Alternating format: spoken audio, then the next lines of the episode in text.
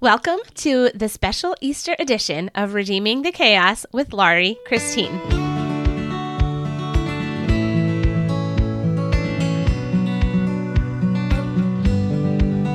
For 30 days leading up to Easter, I will be reading to you from my Easter devotional book, Come and See 30 Family Bible Stories for Easter.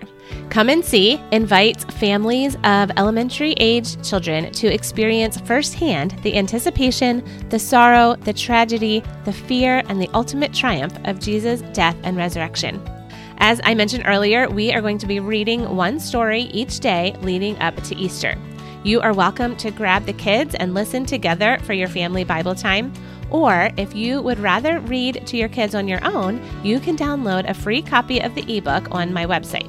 Just go to easterstory.faith, or you can also find a copy at redeemingthechaos.com. Let's jump into our story. Come and see chapter 11. I don't know the man. Told by Peter, disciple of Jesus. I couldn't believe what was happening. One of our own group, Judas, turned out to be a traitor. Ugh! I never really trusted him. He was always sneaking around with our bag of money. Didn't Jesus know that Judas would betray us? Why didn't he stop this from happening? I had tried to stop it. I had tried to defend Jesus and attack the high priest's slave. But I missed his head and only chopped off one of his ears. Bummer. But of course, Jesus showed compassion for the people coming to arrest him. He told me to put my sword away, and then he actually healed the man's ear. The Roman soldiers and temple guards had grabbed Jesus and bound him with ropes. The other disciples and I were terrified. As the mob of angry soldiers led Jesus away, the other disciples and I fled in the other direction. We didn't want to get arrested as well. After the mob dispersed, John and I hid in the shadows of a large olive tree, waiting to see what would happen next. Hesitant to get too close and risk being seen, we followed the crowd from a distance. The guards appeared to be taking Jesus to the home of Caiaphas. Darting from tree to tree and building to building, we followed the angry mob. The guards led Jesus into the courtyard of Caiaphas's home and slammed the gate shut behind them. Shivering with cold, John and I hid in the shadows. What should we do now? we wondered. What would happen to Jesus? Surely they would question him and release him, right? I mean, it's not like he had done anything wrong. Come on, let's go into the courtyard, John suggested. I can see smoke from a fire pit. At least we can stay warm while we wait. I was hesitant. What if they know we were with Jesus? What if they arrest us too? Besides, I didn't have any connection with the high priest. Why would they even let us in?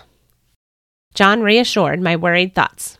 He knew the high priest personally, and he would vouch for me to come in with him. We walked up to the gate and greeted the servant girl standing guard. She wore a long dress with a tattered shawl draped over her shoulders. She recognized John and welcomed him right away. But looking warily at me, she asked, Who are you? Weren't you one of that man's disciples? And by that man I knew she meant Jesus. No, no, I hastily replied, fearful of being identified with Jesus. I'm here with John. I don't know anything about this man you're talking about. She raised one eyebrow and looked at me with suspicion, but then stepped aside so we could pass through into the courtyard. The pungent scent of cedar smoke and the sound of crackling flames welcomed us. Drawing closer to the fire pit, John and I tried to warm our stiff, aching fingers. I was cold and tired. It had to be nearly four o'clock in the morning. I had been up all night. First, the dinner with Jesus, where he washed our feet, then praying with Jesus in the garden, then Judas showed up with an angry mob. Could I please just go home to bed now? I wanted to get closer to the warmth of the blazing fire, but first I had to squeeze myself through a group of soldiers. A young girl scrutinized me from across the fire pit. Hey, aren't you one of Jesus' followers? I think I saw you out in the olive grove. I fidgeted with the hem of my cloak, and my heart felt like it was trying to escape from my chest. Seriously, was it that obvious that I was from Galilee? I don't even know the man, I snapped. Can't these people just leave me alone? I wandered away from the fire, keeping my head low, hoping no one else would recognize me. I pulled my cloak around me, trying to keep warm. What was going on inside Caiaphas's house? Why was this taking so long? I considered sneaking out and going back to Bethany where we had been staying, but I was also anxious to find out what would happen to Jesus.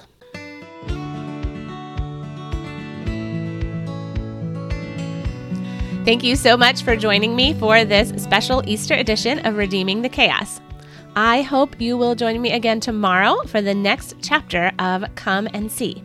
If you just can't wait to find out what happens next, go to easterstory.faith to download your free copy of the entire ebook, complete with discussion questions and accompanying scripture passages.